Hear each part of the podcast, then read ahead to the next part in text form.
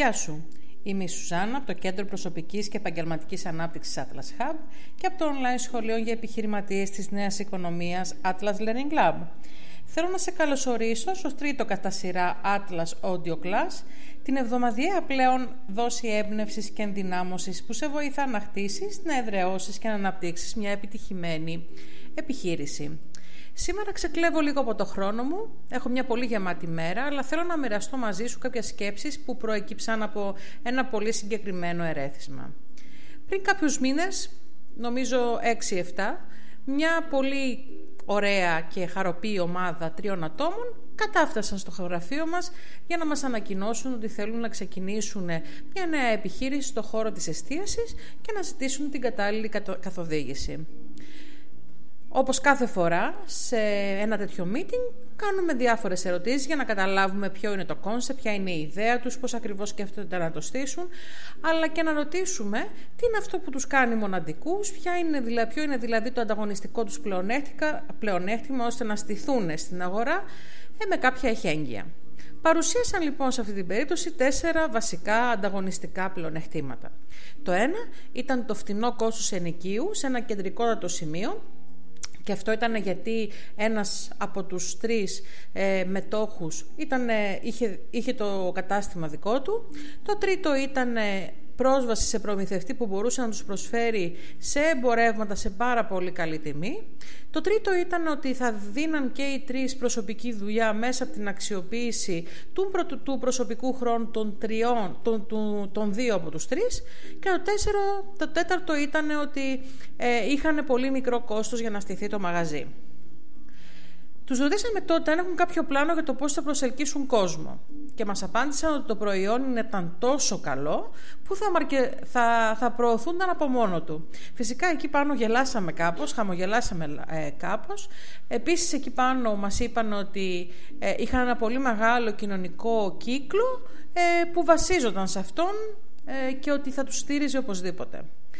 Τότε λοιπόν τους είπαμε και τους προειδοποιήσαμε ότι αυτά που μας παρουσίασαν από μόνο τους δεν μπορούσαν να αποτελέσουν ένα πολύ ισχυρό ανταγωνιστικό πλεονέκτημα ε, και επίσης ότι για να αναπτύξουν σωστά το σκεπτικό τους και να το κάνουν μια, την, την ιδέα τους, να το κάνουν, να τη φτιάξουν μια επιτυχημένη επιχείρηση, δεν είχαν λάβει πραγματικά τρία βασικά σημεία υπόψη τους. Το ένα ήταν ότι υπήρχαν τρεις βασικοί ανταγωνιστές σε απόστοση αναπνοής από το συγκεκριμένο, από το συγκεκριμένο σημείο πώληση που θέλαν να φτιάξουν και μάλιστα ο ένας από αυτούς είχε ήδη πολύ ισχυρό και γνωστό brand στην αγορά. Το δεύτερο ήταν ότι είχαν ένα διαφοροποίητο προϊόν και ότι μπορεί να ήταν ποιοτικά καλό και προσιτό φυσικά στη τιμή, αλλά το ότι ήταν αδιαφοροποίητο προϊόν, αυτό μας έβαζε ένα πολύ μεγάλο ερωτηματικό στη σκέψη μας σχετικά με το θέμα του ανταγωνιστικού πλεονεκτήματος. Και το τρίτο και το πιο βασικό ήταν ότι δεν είχαν κανένα βασικό, υπήρχε έλλειψη βασικού πλάνου marketing για τη νέα επιχείρηση, δηλαδή να συγκεκριμενοποιήσουν ποιο κοινό, που, που στόχευαν, σε ποιο κοινό στόχευαν, να βρούνε τρόπους να το προσεγγίσουν και να παράγουν, να παράγουν να δημιουργήσουν, να διαμορφώσουν τον τρόπο ώστε να προσεγγίσουν και να προσελκύσουν αυτό το κοινό. Κάναμε μια πολύ μεγάλη κουβέντα πάνω σε αυτά τα ζητήματα. Περίπου κανένα δύο ώρο. Τους έδωσα κάποιες εναλλακτικές για να σκεφτούν και τους τρόπους που θα μπορούσαμε φυσικά να συνεργαστούμε ε, σε αυτό το στο κομμάτι για να αναπτυχθεί η νέα τους επιχείρηση. Βέβαια, σαν ε, επιχείρημα, όταν τους το είπα αυτό, αντέτειναν ότι ήταν μια πάρα πολύ μικρή και καινούργια επιχείρηση για να προσλάβουν ένα σύμβουλο ή ένα business coach για να τους βοηθήσει να γίνουν γνωστοί, αλλά και σταδιακά να αποκτήσουν ένα πιστό πελατολόγιο και μια ικανοποιητική τέλος πάντων ροή εισοδήματος. Τους υποστηρίξαμε όμως σε κάποια άλλα πράγματα στις διαδικασίες έναρξης της επιχείρησής τους και στο φορολογιστικό τους κομμάτι. Μετά από λίγο καιρό, ειδού άνοιξε η επιχείρησή τους. Φυσικά όλο αυτό το διάστημα είχα πάει στην επιχείρησή τους αρκετές φορές, όχι ως επαγγελματίας, αλλά ως πελάτης και διέκρινα βασικές ατέλειες τόσο στην εξυπηρέτηση όσο και στο στήσιμο του μαγαζιού. Σιγά σιγά με το χρόνο Φυσικά έφυγε ο ενθουσιασμός, ξεκίνησαν τα μπαλώματα στα προϊόντα και ξεκίνησε φυσικά και ένας τρελός αυτοσχεδιασμός. Εκτός αυτού προσλάβανε και δύο άτομα προσωπικό γιατί οι ιδιοκτήτες, δηλαδή οι δύο από τους τρεις, καταλάβανε ότι δεν μπορούσαν να αντέξουν το δωδεκάωρο. Περνούσα πολύ συχνά μπροστά από το μαγαζί και η εικόνα που έβλεπα πραγματικά δεν μου άρεσε καθόλου. Το προσωπικό καθόταν βαριεστημένο στην πρόσωψη του μαγαζιού, κάπνιζαν τσιγάρο, δεν είχαν καμία ομοιομορφία και στον τίσιμό τους αλλά γενικά και στην εμφάνισή τους και το μαγαζί πολύ γρήγορα έδειχνε σαν να ήταν εγκατελειμμένο. Βέβαια το ένα φέρνει το άλλο. Ξεκίνησαν οι γκρίνιες μεταξύ των ανθρώπων που τη δημιούργησαν την επιχείρηση, αλληλοκατηγορίες, όχι εγώ δεν δουλεύω, όχι εσύ δουλεύεις. Ότι τέλος πάντων δημιουργήθηκαν κάποια, κάποια πράγματα, κάποιες προστριβές. Βέβαια δεν έχω προφητικό χάρισμα. Σκέφτηκα ότι αυτό το μαγαζί έτσι και με αυτή την εικόνα που είχε δεν πρόκειτο να έχει πολύ μεγάλη διάρκεια ζωής. Και όντως, πριν μερικές μέρες ήρθαν και μας ανακοίνωσαν πολύ στεναχωρημένοι και πολύ κατηφείς και πολύ γκρινιάριδες και με πολύ κατεβασμένο το κεφάλι ότι θα κλείσουν το μαγαζί τους. Εκεί πάνω λοιπόν, εγώ δεν τους είπα φυσικά τίποτα, τους είπα δύο-τρία πράγματα για το πώς θα ε, μήπως μπορέσουν και τη σώσουν την κατάσταση, αλλά ήδη τα πράγματα είχαν πάρει το δρόμο τους. Τα συμπεράσματα λοιπόν από όλη αυτή την ιστορία την οποία είδα να εξελίσσεται μπροστά μου είναι τα εξής. Και έχει να κάνει με το θέμα το πώς ξεκινάμε μια επιχείρηση, μάλλον πότε δεν ξεκινάμε μια επιχείρηση. Έτσι λοιπόν δεν ξεκινάμε ποτέ μια επιχείρηση αν δεν εξετάσουμε πρώτα τι στο καλό προσφέρει στην αγορά. Τι είναι αυτό, τι είναι αυτό το οποίο προσφέρει στην αγορά. Και επίσης να, να, να απαντήσει αυτό, το, αυτό που προσφέρει στην αγορά, τι το διαφορετικό έχει σε σχέση με άλλα τα οποία προσφέρονται στην, στην αγορά την οποία αποτείνεται. Επίσης, δεν ξεκινάμε ποτέ μια επιχείρηση αν δεν απαντήσουμε στην εξής ερώτηση. Γιατί να προτιμήσουν από μένα; Γιατί να έρθει ο κόσμος να αγοράσει από μένα; Γιατί ο κόσμος πρέπει οπωσδήποτε να δοκιμάσει το προϊόν μου ή την υπηρεσία μου; Δεν ξεκινάμε επίσης ποτέ μια επιχείρηση στηριζόμενη ότι οι φίλοι και οι γνωστοί θα μας υποστηρίξουν. Δεν φτάνει αυτό. Επίσης, δεν ξεκινάμε ποτέ μια επιχείρηση αν δεν έχουμε κάνει πρώτα μια καλή έρευνα αγοράς και όχι μόνο να κάνουμε έρευνα αγοράς, αλλά να τεστάρουμε και τα αποτελέσματα της έρευνας αγοράς που κάναμε.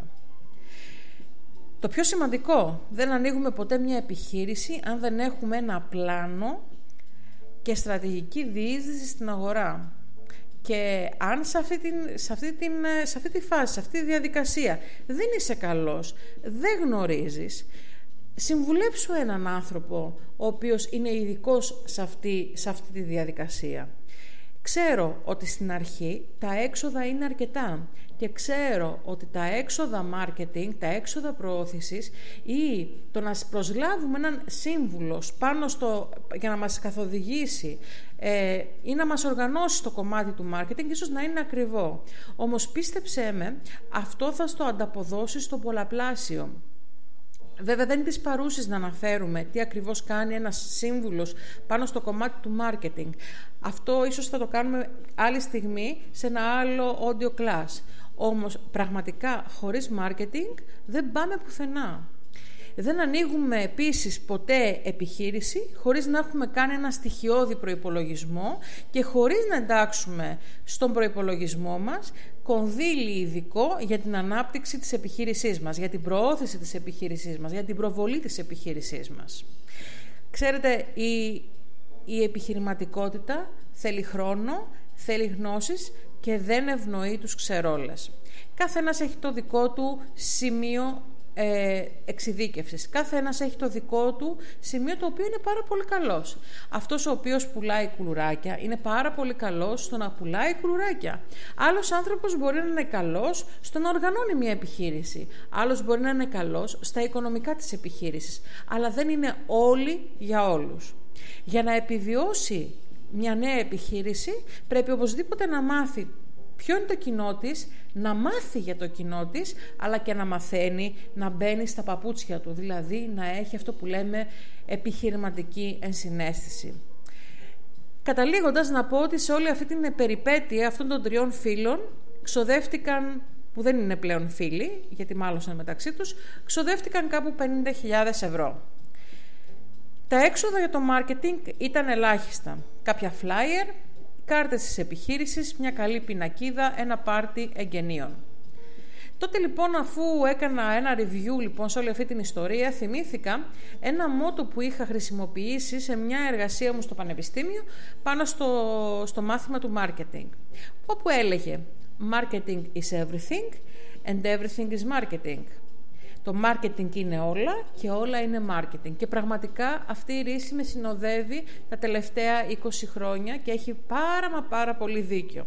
Ο νέος επιχειρηματίας οφείλει να καταλάβει πόσο ανάγκη έχει από μια σωστή και ρεαλιστική στρατηγική ώστε να επιβιώσει η επιχείρησή του αλλά και να μην επαναπαυθεί μόνος του στις προσωπικές του γνώσεις για την οργάνωση και την ανάπτυξη της επιχείρησής του.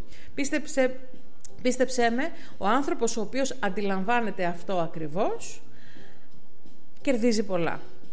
Αυτό ήταν λοιπόν το σημερινό μας, το τρίτο μας ε, Atlas Audio Class.